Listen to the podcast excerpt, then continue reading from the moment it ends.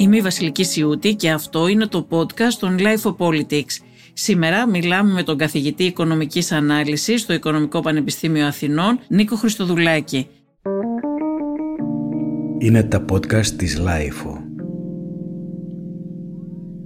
Κύριε Χριστοδουλάκη, έχουμε μπει στην προεκλογική περίοδο και βλέπουμε πάλι να μοιράζονται καθημερινά επιδόματα και παροχές από την κυβέρνηση και την αξιωματική αντιπολίτευση να μιλάει για ψίχουλα και να υπόσχεται την αύξησή τους. Ποιο είναι το δικό σας σχόλιο γι' αυτό; Εδώ και πολύ καιρό έχω επισημάνει ότι η τακτική αυτή δείχνει μία πολλαπλή αποτυχία. Πρώτα απ' όλα ε, δείχνει μια μεγάλη ανασφάλεια από την πλευρά της κυβέρνησης, η οποία δεν έχει να παρουσιάσει θεαματικά αποτελέσματα έπειτα από σχεδόν τέσσερα χρόνια διακυβέρνησης και αισθάνεται την ε, μεγάλη πολιτική ανάγκη, ψηφοθερική ανάγκη, να πρικήσει τους ψηφοφόρους της με κάθε λογής επιδόματα, κάθε κοινωνική κατηγορία κάτι να πάρει, έτσι ώστε να το θυμηθεί όταν πάει στην κάλπη. Εγώ θεωρώ ότι αυτή η πολιτική η οποία δεν ασκείται μόνο τώρα τους τελευταίους μήνες, αλλά και τα τελευταία χρόνια με την πανδημία, έχει πάρει εξωφρενικές διαστάσεις και πιστεύω ότι πια τίθεται θέμα δημοσιονομικής ε, τάξης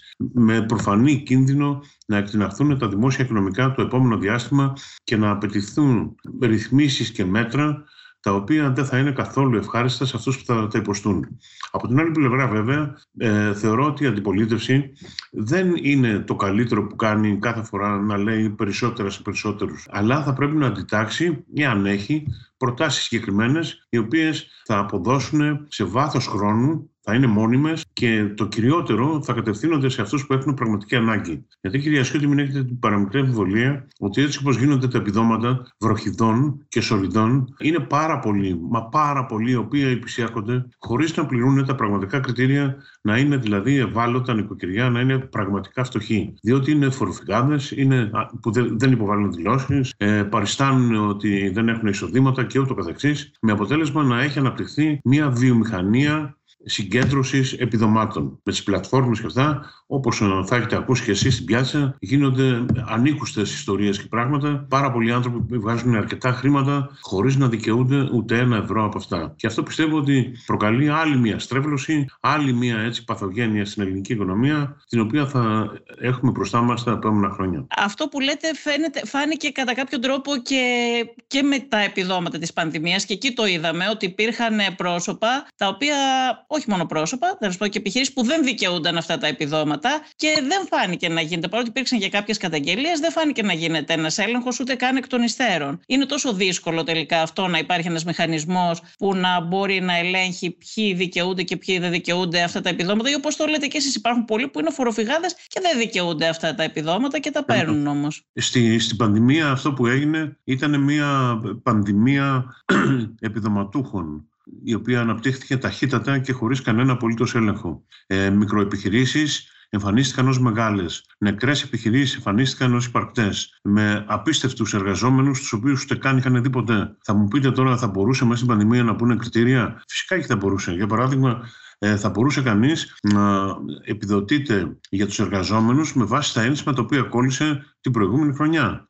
Ε, πρώτον. Δεύτερον, θα έπρεπε να ληφθεί υπόψη όχι μόνο ο τζίρος που έκανε την προηγούμενη χρονιά, αλλά τα 4-5 προηγούμενα χρόνια, έτσι ώστε να μην δώσει αφορμή σε ξαφνικές ανόδους της ε, παραγωγής ή, εν πάση περιπτώσει, της δραστηριότητας να κατοχυρώσουν δίθεν μεγάλες επιχειρήσεις. Ε, το τι ιστορία κυκλοφορεί στην πιάτσα είναι ε, να σπιάνουν τα γέλια από τη μια μεριά και η στενοχώρια από την άλλη. Διότι αυτά τα χρήματα δεν ανταποκρίθηκαν σε πραγματικές ανάγκες, εξοδεύτηκαν με ένα εντυπωσιακό ρυθμό και θεωρώ ότι είναι ο, ο βασικός παράγων που οδήγησε σε έκρηξη του εμπορικού ελλείμματος τα δύο τελευταία χρόνια. Μια σειρά από υπερπολιτελείς ε, εισαγωγές που αφορούν αυτοκίνητα, εξοπλισμό κτλ. κτλ χρηματοδοτήθηκε από αυτά τα τζάμπα λεφτά τα οποία τάχα μου θα κάλυπταν ε, ανάγκες παραγωγής και θα κάλυπταν την ε, αδυναμία των επιχειρήσεων να δουλέψουν λόγω της πανδημίας. Κάθε άλλο. Οι πολιτικές ηγεσίες, δηλαδή κύριε Χρυστοδουλάκη, δεν πήραν το μάθημά τους από την περιπέτεια της κρίσης και τα μνημόνια.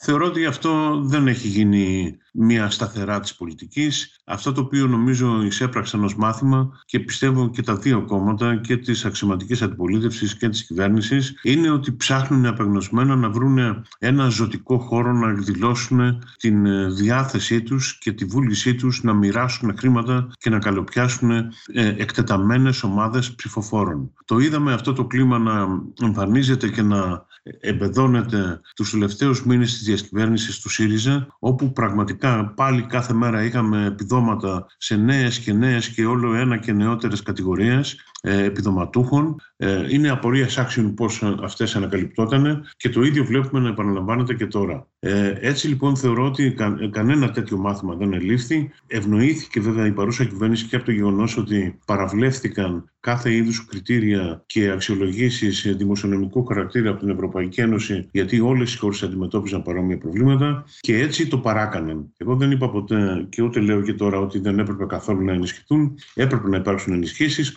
πρωτίστω των πραγματικά εργαζομένων και αμέσως μετά των επιχειρήσεων οι οποίες αποκόπηκαν από την παραγωγή. Αλλά όχι και αυτό το ξεφάντωμα το οποίο έλαβε χώρα και το οποίο ήδη έχει προκαλέσει πολλές τρευλώσεις στην ελληνική οικονομία.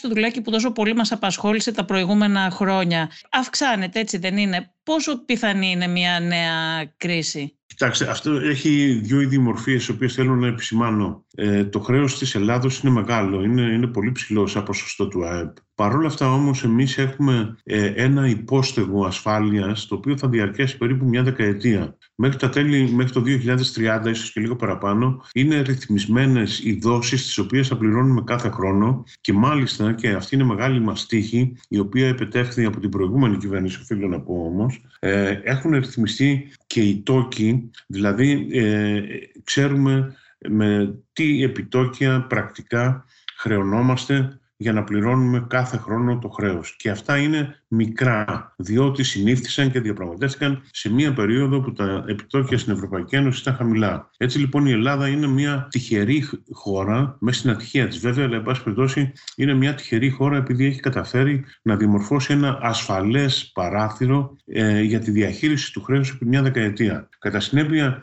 οι αυξήσεις των επιτοκίων δεν μας επηρεάζουν εμάς άμεσα, ελάχιστα μας επηρεάζουν. Αυτό όμως δεν σημαίνει ότι εμείς πρέπει να το παρακάνουμε, διότι θα βρεθούμε τα επόμενα χρόνια, τα οποία δεν απέχουν και πάρα πολύ στο κάτω-κάτω, σε μεγάλες δυσκολίες διαχείρισης, εάν το χρέος εξακολουθεί να συσσωρεύεται. Μια δεύτερη ανάσα ήταν ο πληθωρισμός, ο οποίος μείωσε το χρέος από ποσοστό του ΑΕΠ και αυτό κάνει έτσι την κυβέρνηση να χαίρεται λίγο και να λέει μειώθηκε το χρέος και από το 205% που ήταν την προηγούμενη χρονιά πήγε τώρα στο 176 περίπου κάπου τόσο. Παρ' όλα αυτά το 176 είναι πολύ ψηλό. Ε, δεν θέλω έτσι να προκαλώ ε, τρόμο με αυτά που λέω σχετικά με το χρέος, αλλά είναι μια έτσι ε, σιρήνα η οποία έχει τεθεί σε κίνηση και την οποία θα πρέπει να ακούσει και η κυβέρνηση αλλά και τα κόμματα της αντιπολίτευσης για τα επόμενα χρόνια. Άρα μας λέτε ότι είναι περίπου εξασφαλισμένη αυτή η δεκαετία, αλλά αυτό δεν σημαίνει ότι τα πράγματα είναι αισιόδοξα για ναι. την δεκαετία που έρχεται. Ακριβώς, δηλαδή θέλω να σου πω ότι... Και τις επόμενες γενιές. Βρέχει, βρέχει πολύ άγρια. Εμείς έχουμε ομπρέλα και μας προστατεύει, αλλά σε μία, στο τέλος της δεκαετίας πρέπει να την παραδώσουμε την ομπρέλα αυτή και θα πούμε και εμείς κανονικά στη βροχή.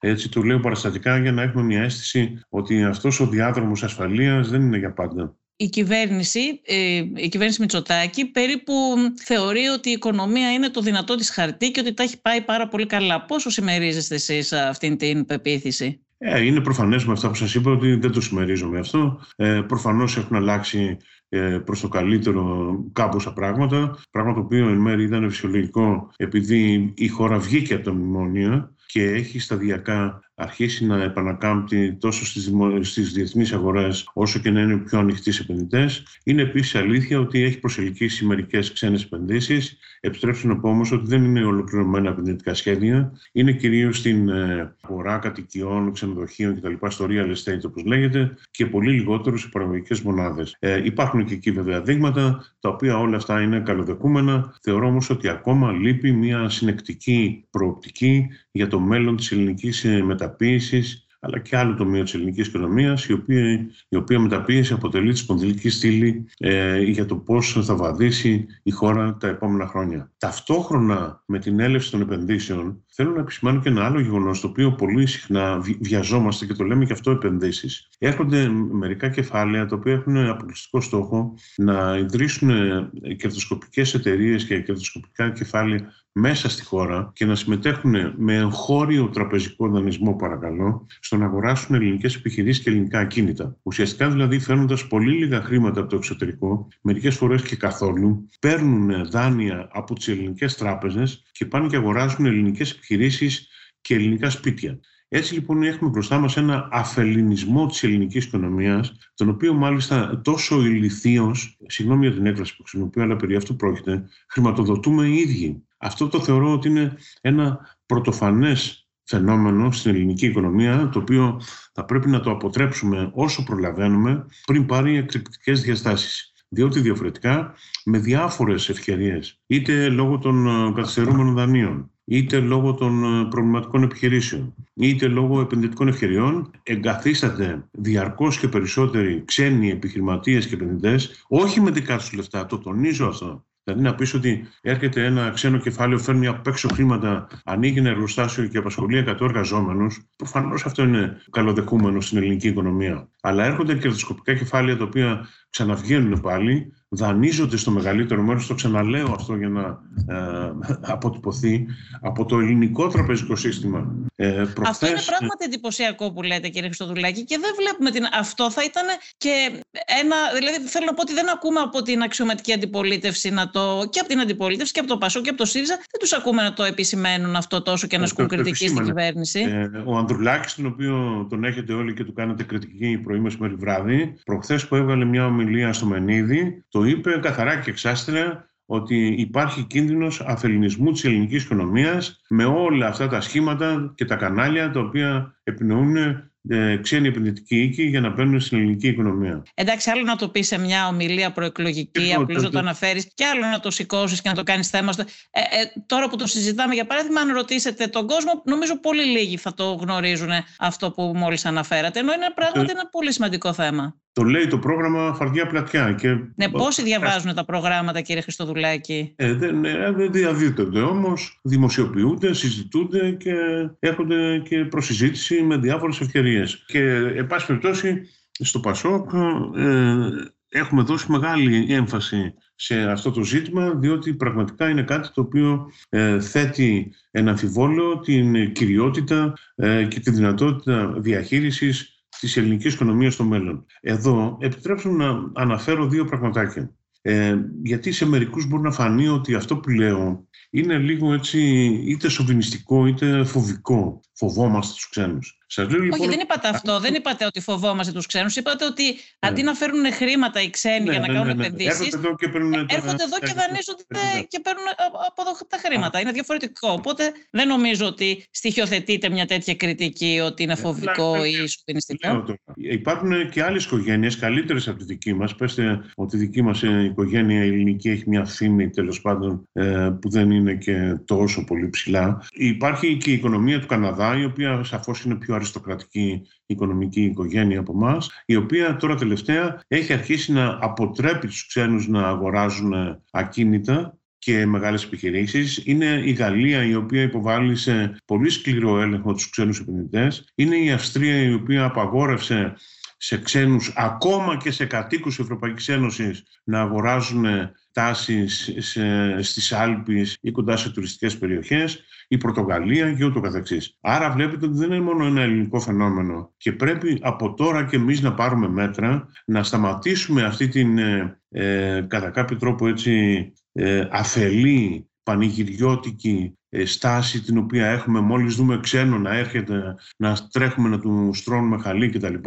Ε, οι ξένοι είναι καλοδεχούμενοι όπως σας λέω με δύο προϋποθέσεις. Πρώτον φέρνουν δικά τους χρήματα και δημιουργούν μονάδες παραγωγής στην Ελλάδα έτσι ώστε να βρεθεί νέα απασχόληση. Αυτοί είναι οι δύο όροι οι οποίοι πρέπει να διασφαλίζονται όταν έρχεται ένας ξένος επενδυτής στη χώρα μας. Αλλιώς να έρχεται εδώ το fund να τον υποδέχονται οι τράπεζες, να τον δανείζουν οι ελληνικές τράπεζες, για να πάνε να παίρνουν τα σπίτια και τις επιχειρήσεις αυτών που δεν μπορούν να ξεπληρώσουν τα δικά τους, ε, το θεωρώ ότι είναι λίγο έτσι διαστροφική αντίληψη για το τι εννοούμε οικονομική ανάπτυξη μιας χώρας. Η περίφημη επενδυτική βαθμίδα για την οποία μιλάει συχνά ο Πρωθυπουργός και είναι ένας βασικός στόχος του.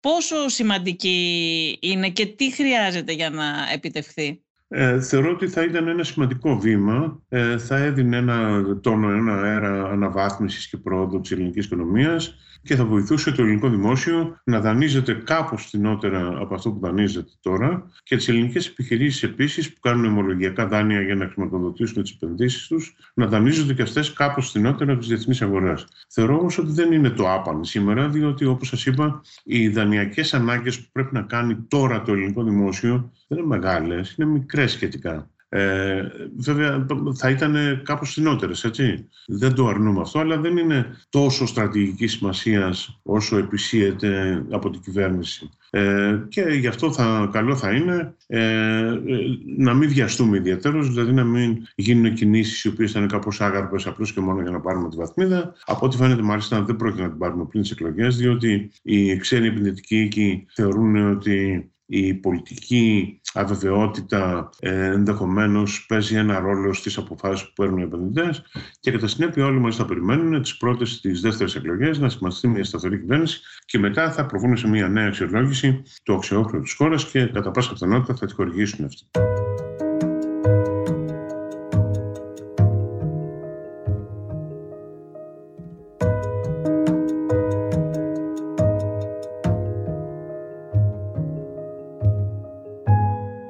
Για το θέμα των πληστηριασμών που έχει ξαναμπεί στο πεδίο της πολιτικής αντιπαράθεσης. Πόσο σοβαρό θεωρείτε το πρόβλημα αυτό και κατά τη γνώμη σας τι θα μπορούσε να γίνει διαφορετικό από αυτό που, που γίνεται και από αυτά που έχουν αποφασίσει οι κυβερνήσεις τα τελευταία χρόνια; Ε, δεν είναι ένα ενιαίο ζήτημα να πάμε και κάτω, στη μία μεριά ή στην άλλη. Υπάρχουν πολλών ειδών πληστηριασμοί. Ε, βέβαια αυτό το οποίο κυριαρχεί είναι οι πληστηριασμοί των κατοικιών. Υπάρχουν και πληστηριασμοί των επιχειρήσεων, ε, όπου οι επιχειρήσεις έχουν μπει ως ε, χέγγια για τη λήψη επιχειρηματικών δανείων. Τα δάνεια αυτά έχουν ε, χρηματοδοτήσει επενδύσεις οι οποίες απέτυχαν και θα πρέπει να δοθεί μια λύση. Ναι, ε, θεωρώ καταρχήν ότι υπάρχει μια μεγάλη έλλειψη ενημέρωσης για το τι πραγματικά μιλάμε. Ε, και θεωρώ επίσης, όπως σας λέω, το βασικό είναι ότι δεν είναι όλοι οι πληστηριασμοί ίδιοι. Ε, εγώ θεωρώ, για παράδειγμα, όταν μιλάμε για τις κατοικίες με το συνηθέστερο, αφορά ε, νοικοκυριά τα οποία έχουν δανειστεί να αγοράσουν ένα σπίτι πριν από 15 περίπου χρόνια και έκτοτε δεν έχουν εξυπηρετήσει το δάνειο, ούτε έχουν εξυπηρετήσει ελάχιστα. Ε, υπάρχουν όμως πολλές κατηγορίες ανάμεσα σε αυτούς. Υπάρχουν αυτοί οι οποίοι είναι πραγματικά φτωχοί, που χάσαν τη δουλειά τους, βρέθηκαν στον δρόμο και αυτούς πραγματικά πρέπει το σύστημα και η κυβέρνηση να τους δει με ένα πολύ θετικό τρόπο. Εγώ έχω προτείνει να κάνουμε αυτό το οποίο έκανε ο Ιούλιος Κέσσαρας στη Ρώμη μετά τους εμφύλιους πολέμους, που χάρισε τα σπίτια στους πολύ φτωχούς Ρωμαίους. Και έτσι εδραίωσε την, ε, τη δύναμή του στη Ρωμαϊκή Δημοκρατία που ήταν τότε ακόμα δημοκρατικό το πολίτευμα. Ε, να, να κάνουμε και εμείς ακριβώς το ίδιο στους πολύ φτωχού. Δεν πρόκειται να χάσουμε τίποτα. σα ίσα πολλές και πολύ φτωχές οικογένειες θα νιώσουν μια ανακούφιση να αναθρέψουν τα παιδιά τους, να τα σπουδάσουν και να προσφέρουν κάτι θετικό στην κοινωνία. Από εκεί πέρα όμως υπάρχουν άλλοι οι οποίοι έχουν όλα τα μέσα ε, και τα εισοδηματικά και τα περιουσιακά, έχουν βγάλει πολλά λεφτά στο εξωτερικό και παριστάνουν τους ανήμπορους και τους άπορους ε, κρατήσουν τα σπίτια χωρίς ουσιαστικά να έχουν εξυπηρετήσει τα δάνεια. Πιστεύω ότι σε αυτούς απέναντι πρέπει προφανώς να υπάρξουν λύσεις οι οποίες βλέπουν αυτό το σκανδαλώδες και να τους καλέσουν να επιγόντως να πληρώσουν και να τελειώνουν. Διότι δεν μπορούν να χρηστούν τόσα πολλά περιουσιακά στοιχεία σε ανθρώπους οι οποίοι είναι έχοντες και κατέχοντες και καμιά φορά και υπερκατέχοντες. Βλέπετε στον τύπο και στα πρωτοσέλιδα πολλές φορές βγαίνει του τάδε κατοικίας σε πληστηριασμό, βγαίνει του άλλου κατοικίας σε πληστηριασμό και όλοι αυτοί είναι πάμπλουτοι. Είναι πάμπλουτοι, δηλαδή για ποιους θα πρέπει να στενάξει ο κόσμος; Για όλους αυτούς τους μεγιστάνες του πλούτου, οι οποίοι θέλουν να καρποθούν σπίτια χωρίς να τα έχουν εξυπηρώσει. Και το όνομα Θεού.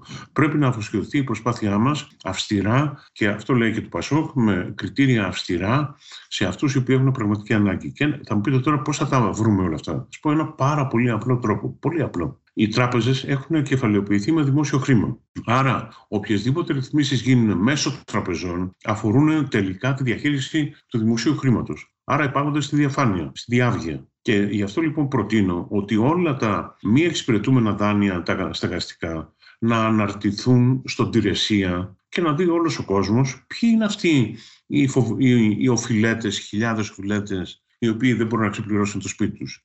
Εάν είναι κάποιος φτωχός, θα τον αναγνωρίσει το περιβάλλον του. Και φυσικά θα πρέπει σε αυτό να κάνουμε οποιαδήποτε επική ρύθμιση χρειάζεται. Οποιαδήποτε. Μέχρι σας λέω και να του χαρίσουμε το σπίτι. Και σε αυτούς οι οποίοι είναι έχοντες και κατέχοντες και είναι, ε, ε, έχουν φυγαδέσει τα κεφάλαιά τους έξω ή σε διάφορες άλλες τοποθετήσεις, για αυτούς δεν υπάρχει κανείς λόγος να κάνουμε ρυθμίσεις. σα ίσα θα πρέπει να επιταχυνθεί η επίλυση του θέματος αυτού. Γιατί σας λέω είναι πολλών ταχυτήτων το ζήτημα και θα πρέπει να δούμε κάθε πτυχή για κάθε συνιστόσα του επισταμένου. Για τον πληθωρισμό, κύριε Χριστοδουλάκη, θέλω να σας ρωτήσω, ο πληθωρισμός είναι μόνο εισαγόμενος όπως λέει η κυβέρνηση ή υπάρχουν και ελληνικέ ε, αιτίες. Είδαμε τα έσοδα των ελληνικών επιχειρήσεων για το 2022 να είναι αυξημένα κατά 35,5% και υπάρχουν και κέρδη σημαντικά και υπάρχει και απουσία ελέγχων από ό,τι φαίνεται. Κοιτάξτε, ο πληθωρισμός είναι το πιο άγριο θηρίο στην ε, οικονομική ζούγκλα ε, και μάλιστα είναι και το πιο ύπουλο, διότι χώνεται παντού, είναι δύσκολο να τον εντοπίσεις καθώς κινείται και λύσεται, αλλά ακόμα και όταν τον εντοπίσεις και δεις τις αυξήσεις, είναι πολύ δύσκολο να πας στον παραγωγό, στον έμπορο και να το μεταπίσεις ή να τον αναγκάσεις να τις μειώσεις. Έτσι σου λέει ο άλλος, υποτίθεται ότι έχουμε ελεύθερο ανταγωνισμό ε, και εγώ πουλάω έτσι. Ε, είναι προφανές αυτό που λέτε, το είχαμε επισημάνει πολλές φορές όταν είχε ξεκινήσει το φαινόμενο αυτό ε, από το 2021, από το καλοκαίρι του 2021 ξεκίνησε ο πληθωρισμό και σιγά σιγά άρχισε να υποτίζει την ελληνική οικονομία με αυξήσεις οι οποίες με πρόσχημα τις εισακόμενες αυξήσεις έγιναν ακόμα μεγαλύτερες. Αυτό είναι ένα απόλυτα αναμενόμενο φαινόμενο και γι' αυτό έπρεπε οι έλεγχοι να είχαν ξεκινήσει από το φθινόπωρο του 2021, όχι μετά την κρίση του φυσικού αερίου και τον πόλεμο κτλ. Και γι' αυτό βλέπουμε αυτά τα οποία βλέπουμε, ενώ το φυσικό αέριο, ξέρω η ενέργεια να είναι αυξημένη κατά 5% ή κατά 10% κατά μέσο όρο, ε, τα τρόφιμα να είναι κατά 15% ή κατά 20% και ακόμα παραπάνω και άλλα ακόμα περισσότερο και ούτω καθεξής. Τι θα μπορούσαν να κάνουν οι έλεγχοι. Όχι πολλά πράγματα. Διότι οι έλεγχοι μπορούν να αποδώσουν μόνο όταν αποδεικνύεται ότι υπάρχουν ε, μονοπωλιακές πρακτικές και ολιγοπωλιακές πρακτικές και συνωμοσίες πίσω από την αύξηση των τιμών. Αν δηλαδή βρει ότι δύο επιχειρήσεις συνεννοούνται για να αυξήσουν τις τιμές, τότε μπορεί να επέμβει και να επιβάλλει πρόστιμα και να κάνει κατασταλτικές ε, κινήσεις. Διαφορετικά είναι πάρα πολύ δύσκολο. Οι καταναλωτές πρέπει να το επιβάλλουν αυτό, μην αγοράζοντας ακριβά προϊόντα. Θεωρώ ε, ε, απαράδεκτο, να, πράγμα το οποίο μπορεί να το διαπιστώσει και ο ίδιος ο καταναλωτής, να βλέπει ότι ένα προϊόν αυξήθηκε 30, 50 ή ακόμα παραπάνω τη 100, επειδή το φυσικό αέριο αυξήθηκε 20%. Και εκεί θα πρέπει να πατάει πόδι ή να μην το αγοράζει ή να κάνει ε, ε, σκηνή ή να θέτει ζητήματα, εν πάση περιπτώσει.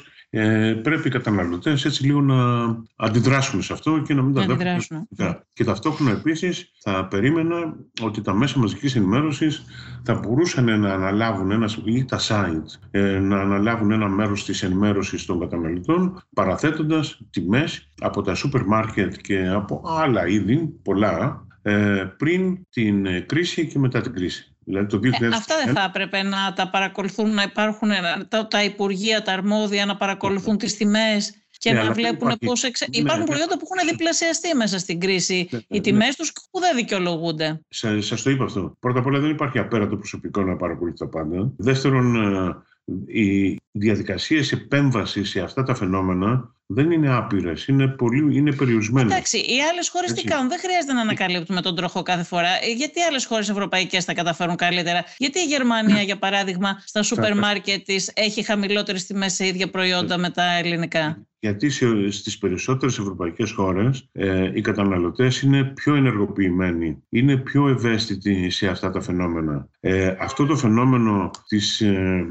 ε συμπεριφοράς, ότι να πάρουμε το εισαγόμενο όσο και να κάνει ή δεν πειράζει κάτι που είναι ακριβό, εμείς θα το πληρώσουμε γιατί έτσι δείχνουμε ότι κάτι είμαστε κτλ.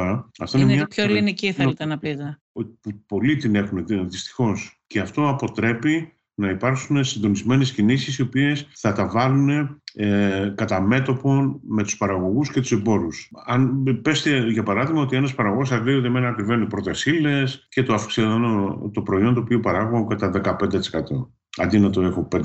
Μάλιστα. Τα εισαγόμενα τα οποία είναι χωρίς καμία εγχώρια συμμετοχή, εκεί θέλει μια πολύ πιο στεναρή αντιμετώπιση από τους καταναλωτές και από το Υπουργείο. Πρέπει δηλαδή το Υπουργείο να, να βομβαρδίζει με δεδομένα και με ενημέρωση το καταναλωτικό κοινό, μην ψωνίζεται αυτό, μην ψωνίζεται από εκεί και να επεμβαίνει και να γίνεται μια έτσι πιο ενεργός αντίδραση σε αυτό το φαινόμενο. Το ε, καλάθι της αγοράς πιστεύετε ότι προσφέρει κάτι ή είναι τελείως ασήμαντο; Ε, το καλάθι ε, του νοικοκυριού, συγγνώμη. Το προϊόν μπορεί να έχει προσφέρει, δεν ε, κάνω. Αλλά όχι στο σύνολο των προϊόντων ε, βλέπει κανείς ότι υπάρχει μια ροπή προς την ακρίβεια η οποία είναι σημαντικότερη του πληθωρισμού. Αυτό είναι φως φανάριο ότι υπάρχει. Ναι, βέβαια. Το Έτσι. δεύτερο το οποίο θέλω να σου πω είναι, το οποίο δεν πρέπει να το ξεχνάμε, είναι ότι η κυβέρνηση άφησε στην αρχή τις τιμές στην ενέργεια να εκτιναχθούν με αυτή τη σαχλαμάρα που έχει το χρηματιστήριο ενέργειας. Το χρηματιστήριο ενέργειας το έχουν και άλλες ευρωπαϊκές χώρες βέβαια, αλλά αυτές έχουν πολύ πιο διευρυμένη αγορά. Ε, εμείς το φέραμε εδώ πολύ βιαστικά, χωρίς να δοκιμάσουμε, χωρίς εμπειρία ε, και έχουμε μια πολύ ισχνή αγορά για τις μελλοντικές ε, ζητήσεις ενέργειας. Και αυτό ε, λειτουργεί με κάποιο τρόπο, τώρα είναι κάπως πολύπλοκο να το εξηγήσω, έτσι ώστε κάνει την ε, λίγη ακριβή ενέργεια που προσφέρεται την τελευταία στιγμή να επικαθορίζει όλες τις άλλες τιμές της αγοράς. Απίστευτο. Ναι, μπορεί να αλλάξει αυτό τώρα; Φυσικά μπορεί να αλλάξει. Μα το, το φωνάζει όλος ο κόσμος εδώ και καιρό. Ε, καταρχήν πρέπει να, να, να σταματήσει να λειτουργεί. Δεν έχουμε εμείς τόσο μεγάλη συμβολιακή αγορά ενέργειας και να έχουμε αυτές τις πολυτέλειες. Έπρεπε να ε, μείνει ε, δύο-τρία χρόνια, να δουλέψει πειραματικά, να δουλέψει για ένα μέρος αγοράς και σιγά σιγά. Τρέξανε τώρα ε, ε, εδώ δεν μπορούσαν να καταλάβουν τη σημασία που έχει η σταδιακή μετάβαση στην πράσινη οικονομία και νομίζανε οι, κυβερνητικοί ότι σε τρία χρόνια μέσα θα έχουμε απαλλαγή από το λιγνίτη και ε, δεν καταλάβαιναν ότι αυτό δεν μπορεί να γίνει σε τρία χρόνια στην Ελλάδα και χρειαζόταν μετά να έρθει η ενεργειακή κρίση για να αλλάξουν το στοχοδιάγραμμα το οποίο είχαν. Και αυτό τους έλειπε τώρα, τους έλειπε το χρηματιστήριο ενέργειας ε, να δουλεύει όπως να δούλευαν τα ευρωπαϊκά. Μα δεν γίνεται έτσι. Όλα θέλουν ένα πειραματισμό, μια σταδιακότητα, μια διόρθωση αν δεν πάρει κάτι καλά και ούτω καθεξής. Ακόμα δεν έχει διορθωθεί αυτό.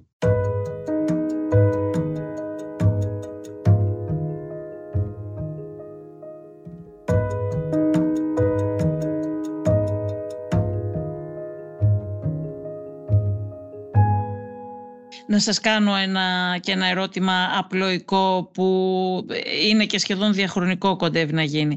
Γιατί μια χώρα σαν την Ελλάδα να εισάγει ντομάτες και γάλα από την Ολλανδία; Και αναφέρω την Ολλανδία που είναι μια χώρα με παρόμοιο μέγεθος. Για ποιον λόγο δηλαδή όλα αυτά τα χρόνια ακούμε για αλλαγή του παραγωγικού μοντέλου, για ανάπτυξη και της αγροτικής οικονομίας και τίποτα δεν γίνεται. Καταρχήν η Ολλανδία κατά την άποψή μου είναι μια χώρα η οποία είναι υπόδειγμα επιχειρηματικότητας, εφηβρετικότητας και παραγωγής. Ε, είναι πιο μεγάλη από εμάς και πληθυσμιακά. Ε, Κυρίως όμως ε, έχει δύο άλλα πλεονεκτήματα που δεν τα έχουμε εμείς. Είναι όλοι επίπεδοι.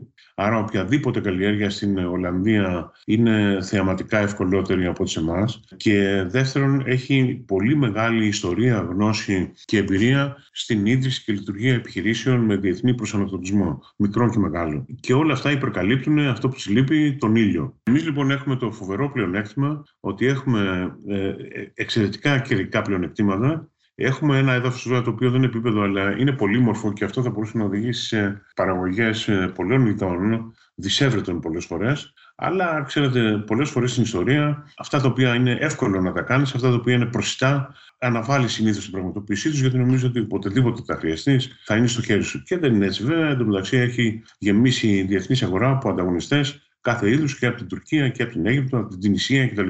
Ε, εδώ θεωρώ ότι υπήρξαν ε, πολύ μεγάλες καθυστερήσεις και από το κράτος. Το κράτος όμως δεν ήταν αυτό το οποίο εμπόδισε τίποτα να γίνει.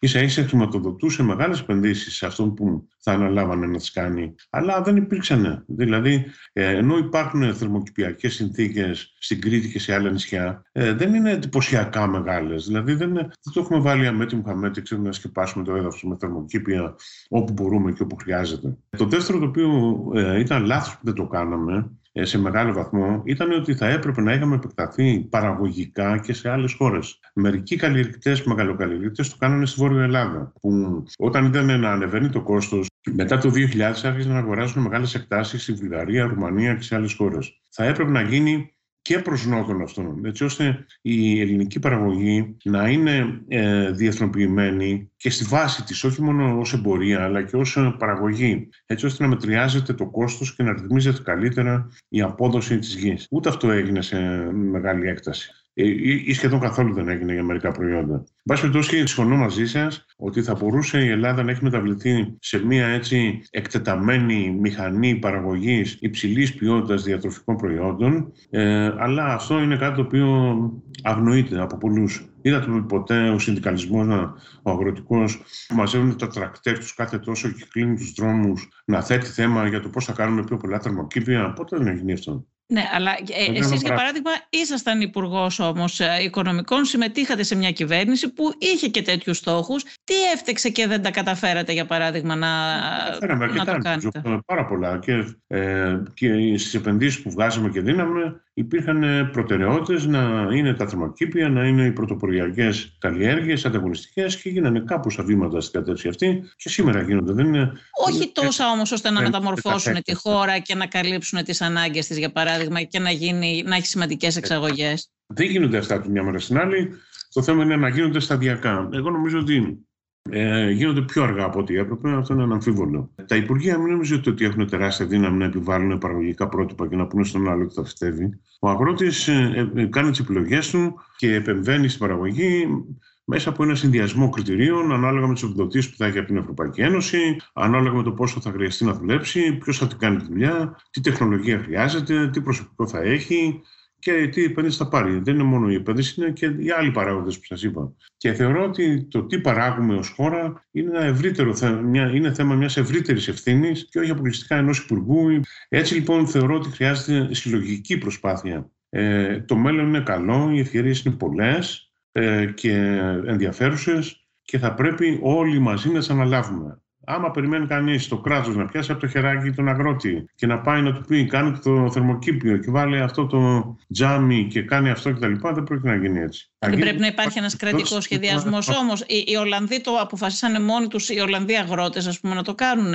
Δεν υπήρχε και ένας κρατικός σχεδιασμός της οικονομίας. Όχι, ελάχιστα δεν υπάρχει κρατικός σχεδιασμός. Ε, υπάρχει μια κρατική ενθάρρυνση όταν υπάρχει ζήτηση για αυτά τα πράγματα. Ε, πρέπει να σου πω ένα στιγμιότυπο που έγινε πριν από δύο-τρία χρόνια, ίσως και περισσότερα, και μου το διηγιόταν μετά, σε μία έκθεση ε, ευρωπαϊκών ε, αγροτικών προϊόντων.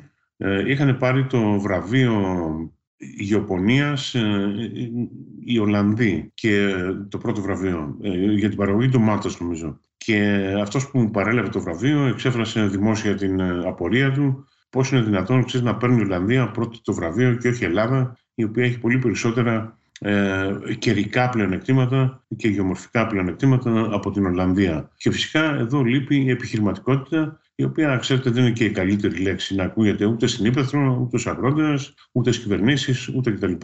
Λοιπόν, υπάρχουν πολλές παρεξηγήσεις και πολλές τρευλώσει οι οποίες πρέπει να διορθωθούν. Θέλω να κάνω μία, να σας ρωτήσω και για, την, για το θέμα της φορολογίας στην Ελλάδα, η οποία εξακολουθεί να είναι άδικη. Τα μερίσματα φορολογούνται με τον χαμηλότερο συντελεστή στον ΩΣΑ, ενώ τα εισοδήματα των μισθωτών με τον υψηλότερο. Είναι τόσο δύσκολο να φτιαχτεί ένα δίκαιο φορολογικό σύστημα στη χώρα μας, ένα πιο δίκαιο τουλάχιστον, γιατί δίκαιο ίσως είναι πολύ δύσκολο.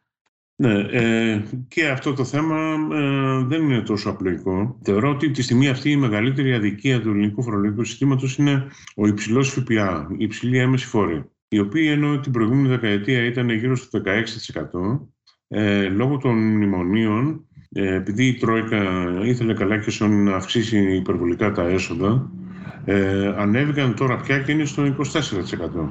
Με αποτέλεσμα να κυριαρχούν ε, όσον αφορά τη φορολογική πολιτική και την άδκληση εσόδων, ταυτόχρονα να, επιβραδί, να επιβαρύνουν τις τιμές πολύ σημαντικά, αλλά και να δημιουργούν κίνητρα ε, κλοπής.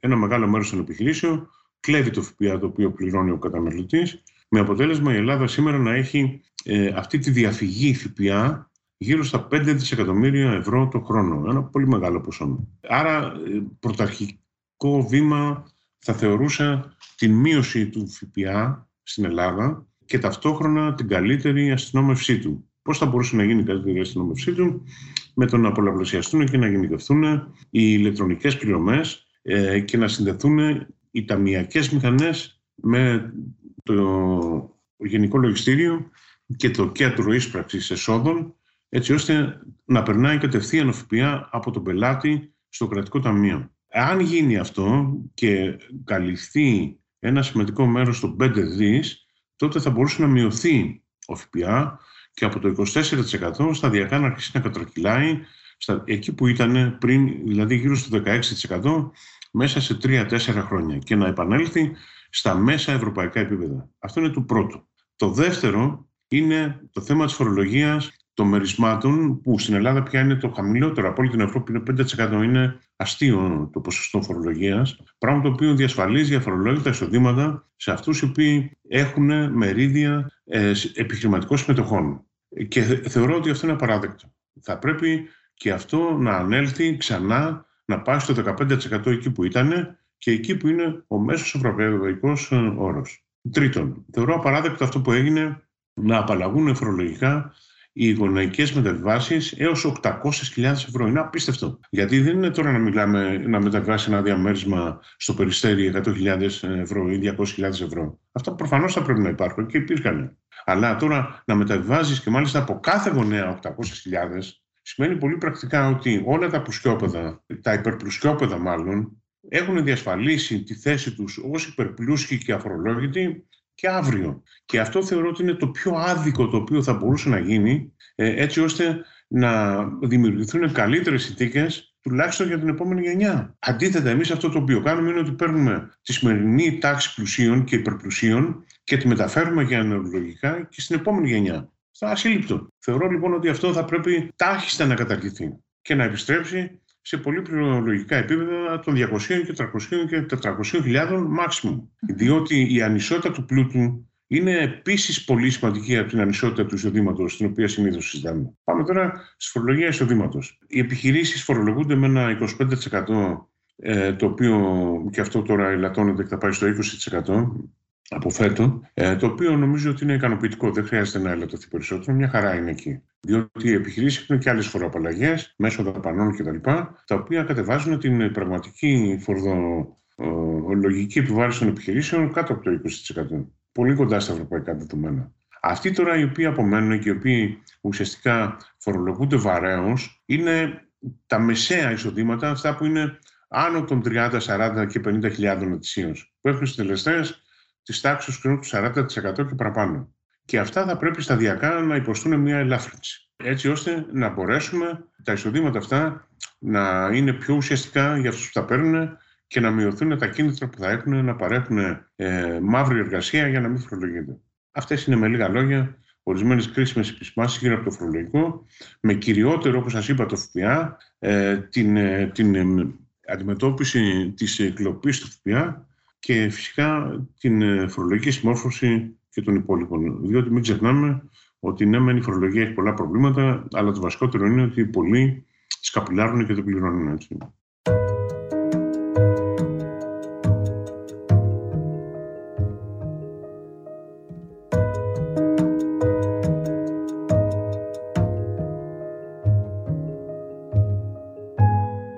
Σας πάω σε ένα άλλο θέμα. Θέλω να σας ρωτήσω για το θέμα της αξιολόγησης. Είστε πανεπιστημιακός, είστε καθηγητής. Αυτές τις μέρες είχαμε κινητοποίησεις εκπαιδευτικών για το θέμα της αξιολόγησης. Ποια είναι η δική σας γνώμη για το θέμα αυτό, Είμαι αναφανδόν υπέρ της αξιολόγησης και σε ατομικό επίπεδο και σε επίπεδο σχολείου ή σχολικής μονάδας ή εκπαιδευτικού ιδρύματος.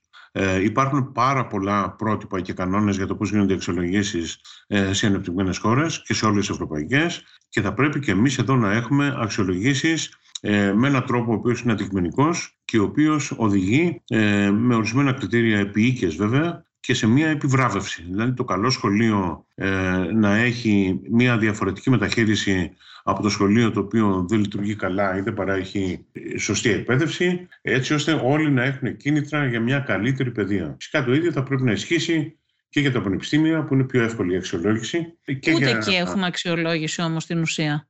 Ε, δεν γίνεται. Ουσιαστικά γίνεται μια καταγραφή μαθημάτων και επιδόσεων, κυρίως των καθηγητών, αλλά το πόσοι φοιτητές περνάνε, πόσοι μένουν, πόσους έχει αιώνιους φοιτητές στο κάθε πανεπιστήμιο, τι καταστροφές γίνονται από διάφορες αλητίες που κυκλοφορούν απ' έξω ή παίρνουν και μέσα καμιά φορά κτλ. Και, και πόσο αμήνεται, όλα αυτά δηλαδή που δημιουργούν ένα περιβάλλον ασφάλειας στο πανεπιστήμιο, δεν λαμβάνονται και τόσο υπόψη. Μιλάμε για αξιολογίες οι οποίες θα είναι πιο συνολικού χαρακτήρα και θα λένε πώς πραγματικά δουλεύει ένα πανεπιστήμιο, πόσο ανταγωνιστικό είναι, ανταγωνιστικό με την καλή έννοια του όρου, δηλαδή πόσο ε, στην άμυλα την ακαδημαϊκή πρωτεύει, ε, έτσι ώστε να έχει ε, κίνητρα βελ, περαιτέρω βελτίωσης και επιβράβευσης ε, αν καλυτερώσει. Ναι, για το θέμα της πανεπιστημιακής αστυνομίας, ποια είναι η δική σας άποψη; Ήταν εκ των προτέρων βέβαιη η, η, η αποτυχία της, εκ των προτέρων. Όλοι το βλέπαν αυτό.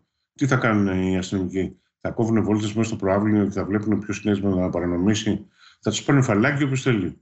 Εγώ θεωρώ ότι έτσι όπως έχουν γίνει τα, τα πράγματα, με τη δυνατότητα των Βρετανικών αρχών ή άλλων αρμοδίων να καλούν την αστυνομία όποτε τελείται ένα έγκλημα στον χώρο του Πανεπιστημίου, είναι επαρκής η κάλυψη που έχει η πολιτεία γι' αυτό. Και δεν χρειαζόταν καθόλου ε, η πανεπιστημιακή αστυνομία. Προφανώς αυτοί τη σκέφτηκαν κάποιοι τύποι οι οποίοι δεν έχουν ιδέα του πώς βλέπουν τα ελληνικά πανεπιστήμια, αμφιβάλλω αν έχουν περάσει από αυτά. Ε, έχουν κάτι εικόνες στο μυαλό τους από πόλης Αμερικής που είναι εντελώς άλλες νοοτροπίε και νομίζουν ότι θέλουν να τα επιβάλλουν και εδώ έτσι. Δεν γίνονται έτσι τα πράγματα. Και γι' αυτό βλέπετε ότι έχουν αδρανήσει και όποτε αναφέρεται η λέξη πανεπιστημιακή αστυνομία, πέφτει γέλιο. Και απλώς εξοδε... ε, κάνουν δαπάνες, τζάπα και βερεσέ. Έχουν προσλάβει 400 παιδιά εκεί και τα έχουν τώρα και κάθονται και κουβαλάνε ταυτότητες εκεί και φωτογραφίες ε, στα αστυνομικά τμήματα.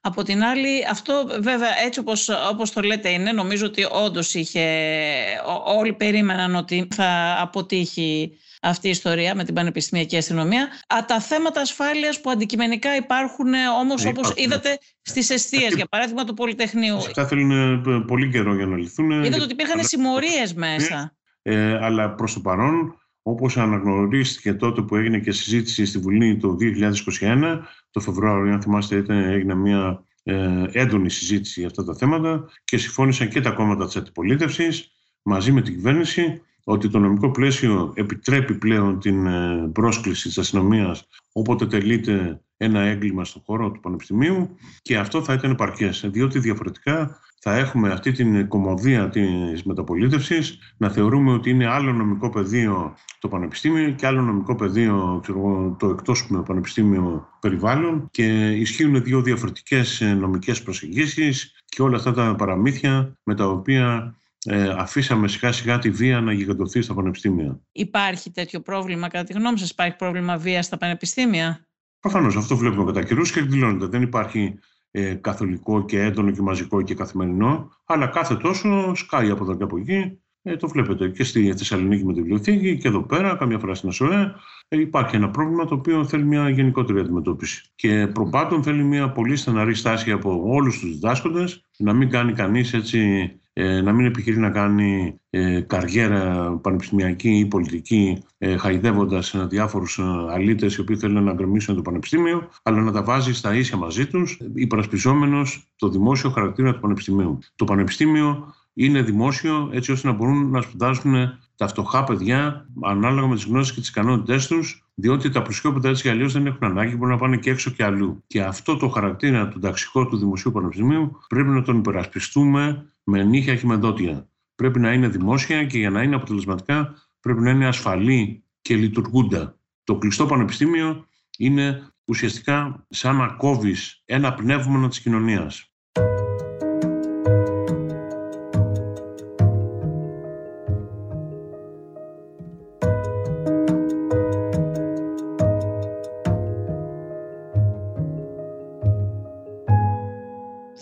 Πάω στο Πασόκ να σας κάνω δύο ερωτήσεις και για το Πασόκ, κύριε Χριστοδουλάκη. Ο πρώην ε, διευθυντής των νέων, ο Παντελής ε, Καψής, ο οποίος ήταν και εκπρόσωπος της κυβέρνησης Παπαδήμου αργότερα, σε ένα βιβλίο που έβγαλε πρόσφατα, αναφέρεται στην πτώση του Πασόκ και μιλάει για πραξικόπημα αναφερόμενο στην αμφισβήτηση του Γιώργου Παπανδρέου. Σημερίζεστε ότι υπήρχε κάποιο είδους ε, πραξικόπημα σε βάρος του Γιώργου Παπανδρέου; Κοιτάξτε, να σας πω, ε, από τη στιγμή που η, η κυβέρνηση τότε είχε αποφασίσει να πει σε μνημόνια, εγώ είχα διακόψει τη σχέση μου με το Πασόκ και δεν παρακολουθούσα τα εσωτερικά του. Οπότε είναι κάτι το οποίο δεν γνωρίζω για να σχολιάσω. Ε, από εκεί και πέρα, βέβαια, θεωρώ ότι το να τίθεται ζητήματα ηγεσίας και να προβάλλονται εναλλακτικές πολιτικές και εναλλακτικά πρόσωπα τα οποία θα μπορούσαν να τις εκφράσουν είναι απόλυτα φυσιολογικό σε ένα πολιτικό κόμμα μπορούσε να αποφύγει το Πασόκ τα μνημόνια, κύριε Χριστοδουλάκη, τότε; Ε, κατά την άποψή μου, τουλάχιστον θα μπορούσε να είναι έγκαιρα προετοιμασμένο, θα μπορούσε να έχει ε, προετοιμάσει μια στρατηγική καλύτερης άμυνας και να έχει μετριάσει τις συνέπειές τους.